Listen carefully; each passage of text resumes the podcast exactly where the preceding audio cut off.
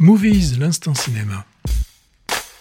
Qu'est-ce que tu, qu'est-ce qu'il me fait un signe là Oui, parce qu'on doit parler maintenant des blockbusters de l'été.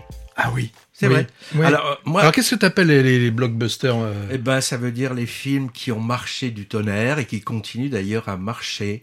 Et, et bon, moi j'ai personnellement pas grand chose d'intéressant à me mettre sous la dent dans cette catégorie estivale. Ah si, à part, ah, si, à part un ou deux dont tu vas nous causer, Patrick. Mais avant, si ça t'embête pas, je vais dégommer un peu.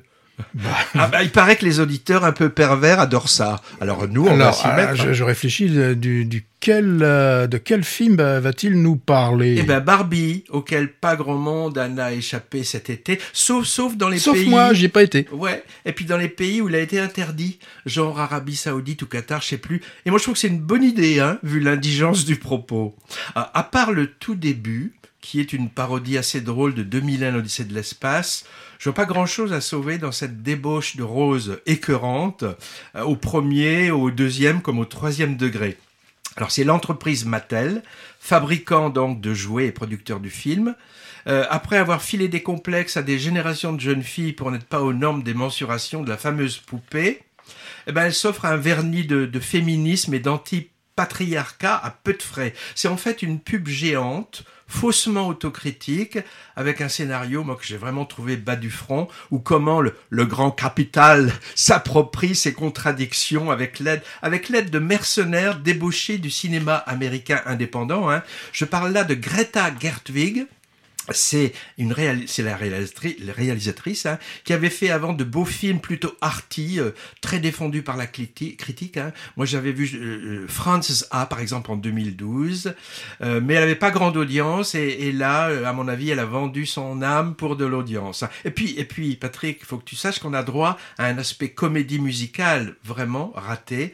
Ryan Gosling, hein, Bon, il est piètre chanteur et pire comme danseur. On le savait déjà depuis La La Land. Hein. Bon, ça marche. Donc on aura sans doute des suites et, d'autres films mettant en scène des jouets iconiques. À quand un, long métrage Polly Pockets par exemple?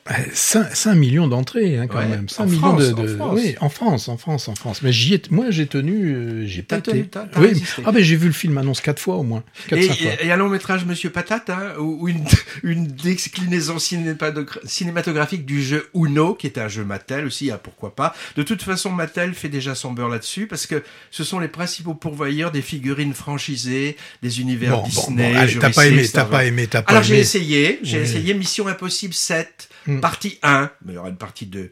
Moi j'ai pas retrouvé la magie des premiers signes Brian de Palma, hein. et puis trop de cascades improbables et tonitruantes, tu le charme au bout d'un long, d'un très long moment. Ils ont même piqué des scènes à Titanic en remplaçant le bateau. Oui, c'est vrai, hein, on y pense, le bateau est remplacé par un train dans le vide et il monte à la verticale comme dans Titanic. Hein. Alors, quant au scénario, plus simpliste, tu meurs, c'est la recherche, la recherche d'une clé pour sauver le monde.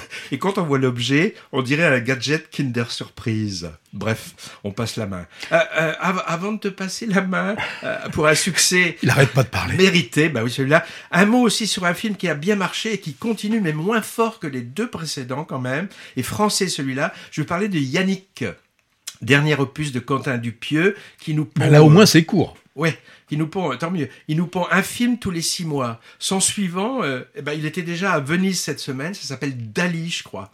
Alors moi, j'ai pas marché du tout à Yannick, hein, malgré la présence de très bons acteurs, euh, Raphaël Quenard, Blanche Gardin, Pio Marmaille. Alors son cinéma, en même temps minimalisme et, prétentieux, moi je trouve, hein, commence à lasser. Et comme tu disais, euh, heureusement, ça dure à peine une, heure. Mais il y avait des bonnes choses aussi, plus longues. Bah forcément, il y avait, il y avait dans les deux blockbusters qui se sont euh, battus euh, en nombre d'entrées. Donc on avait, parce qu'ils sont sortis le même jour, hein, on avait Barbie et puis le, le, film de Christopher Nolan. Je veux bien évidemment parler d'Oppenheimer. De, Donc il est déjà rendu dans sa septième semaine d'exploitation.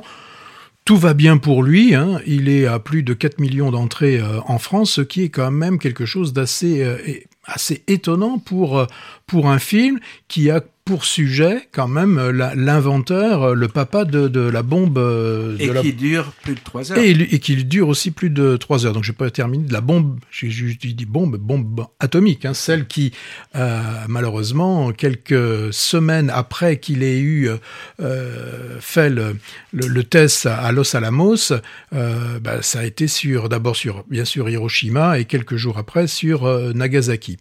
Donc un film très très intéressant d'un point de vue purement, quand on regarde euh, d'un point de vue technique, uniquement au niveau de, l'image, une image avec une superbe définition, avec des objectifs qui ont été utilisés, qui permettent euh, de nous montrer euh, les, les, essais qui ont pu être faits lorsqu'il y a, lorsqu'ils font exploser les bombes. Avec ce, ce truc, bien sûr, hein, après quand on y réfléchit, on se dit c'est normal, on a cette immense explosion, mais sans un, bruit, puisque tout le monde se souvient de la physique et on sait que le son va beaucoup moins vite que l'image, et quelques secondes après, 4-5 secondes après ou 10 secondes après, euh, il y a ce, tonnerre, ce bruit assourdissant dans, les salles. Je vous conseille d'aller, si c'est possible, voir les films. Euh, pour voir ce film, les voir dans les cinémas qui le projettent dans des grandes salles minimum avec euh, avec une projection 4K et si vous pouvez aller parce que je pense qu'il est encore diffusé euh, au Megarama où il passe dans la salle IMAX. Et chose extra attends, je termine les choses extraordinaires c'est qu'au début il, il, passait beaucoup en version française et un peu en version originale et j'ai vu qu'ils ont un peu changé quasiment, il y a plus de versions originales que de versions françaises pour, euh, pour ce film. Tu voulais rajouter quelque chose ça, ça secoue en IMAX. Ça, vraiment, il y a beaucoup, un travail énorme sur le son dans ce mm. film. Et dans ces salles, le son, là, ça, ça prend au corps, vraiment. Moi, alors, bon, moi aussi, j'ai bien aimé. J'ai trouvé quand même que l'aspect un peu... Euh, historique sur, sur le, le, jugement un peu durant la chasse aux sorcières de cet Oppenheimer, ça, ça, oh, ça aurait pu, et qui sont des passages en noir et blanc, je crois, mmh, mmh. ça aurait pu être un petit peu raccourci quand même. Oui, peut-être, peut-être, mais c'est vrai que ça fait penser à beaucoup d'autres euh, films euh, avec ce côté noir et blanc, ce côté, euh, avec donc le, côté politicien des, des, des, des, choses, où on a celui qui veut, qui, qui veut arriver, et là, c'est, j'ai oublié son nom, hein, euh, c'est vraiment euh, très très intéressant. Il y a alors est-ce que c'est vraiment la, la, réalité? Mais quand le président, quand Oppenheimer est reçu par euh, le président des États-Unis et que le président des États-Unis lui dit mais euh, vous avez l'air un peu euh, un peu tristounet là, qu'est-ce qui se passe? Bougez-vous un petit peu, arrêtez d'être d'être une mauviette. C'est pas vous qui allez mal dormir, c'est pas vous qui allez être celui qui a appuyé sur le bouton, car c'est moi qui ai appuyé sur le bouton, c'est pas vous. Et oui, c'est un peu la problématique du film, hein, jusqu'à jusqu'où les scientifiques euh, sont responsables de, leurs recherches qui mènent à des désastres. Alors après... Euh, oui, bon? Oui, oui, oui, il y avait juste quelques semaines avant, mais on, avait fait une, un, petit focus ah dessus. il, y avait notre, notre papy euh, Jones hein, dans Indiana Jones. Bon, j'en ai dit le, bien que je pensais. Moi, j'étais content de le revoir. C'est le dernier. bon, voilà, c'est bien. Voilà, mais, mais en tout cas, on ne se moque pas du, du spectateur. C'est bien foutu. Moi, j'ai bien aimé. Là, c'est euh, Indiana Jones, c'est le, je sais pas, le cadran de la destinée, un truc comme ça. un truc comme ça. Bon, alors après Barbenheimer, Hein, si je contracte les deux, best-of perso de l'été, mais avec des films malheureusement qui sont plus trop à l'affiche, ou alors faut bien les chercher, ou les voir autrement qu'en salle, et ça c'est un peu dommage. Sorti début juillet, on n'y était pas allé, parce qu'on se disait, bon c'est peut-être un peu attendu, Une nuit d'Alex J'ai pas vu, j'ai pas été. Avec lui-même et Karine Viard. Très bonne surprise, hein, euh, alors que moi j'y allais un peu arculon, à cause du sujet qui nous paraissait un peu rebattu, et Karine Viard qu'on voit un peu trop. Mais il a du talent, cet Alex Lutz, et il déjoue les attentes avec des idées vraiment originales, des dialogues ciselés et drôles, et une surprise finale auquel je m'attendais pas du tout.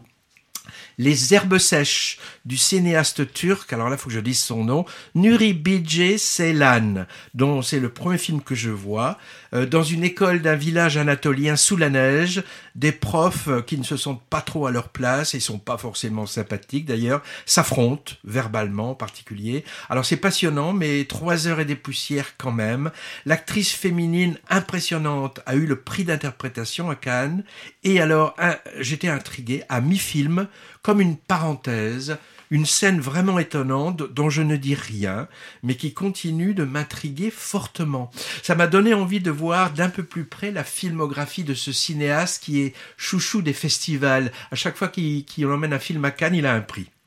Après la Turquie, l'Iran. On aime beaucoup le cinéma iranien mmh. Movies, avec les ombres persanes, sur le thème du double. L'histoire oscille entre récit fantastique et thriller social, avec une façon habile de, critiquer le, régime fondamentaliste iranien. Je sais pas s'il a été censuré là-bas, celui-là, Patrick. Hein.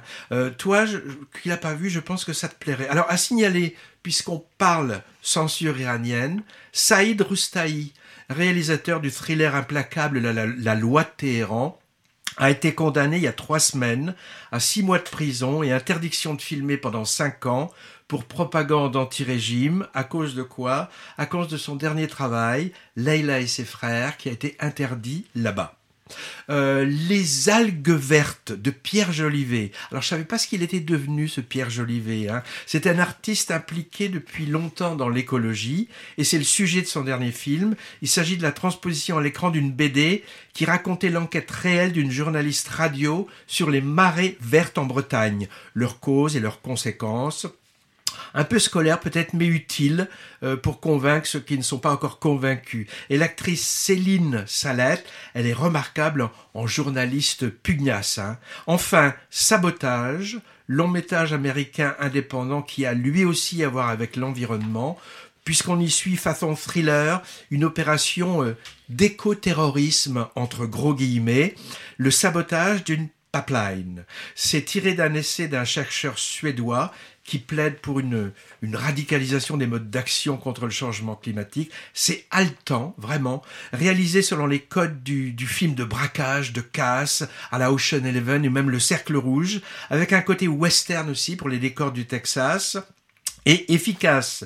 Et franchement, pessimiste dans son épilogue. Hein. Il y avait aussi les filles d'Olpha, mais j'en parle par ailleurs.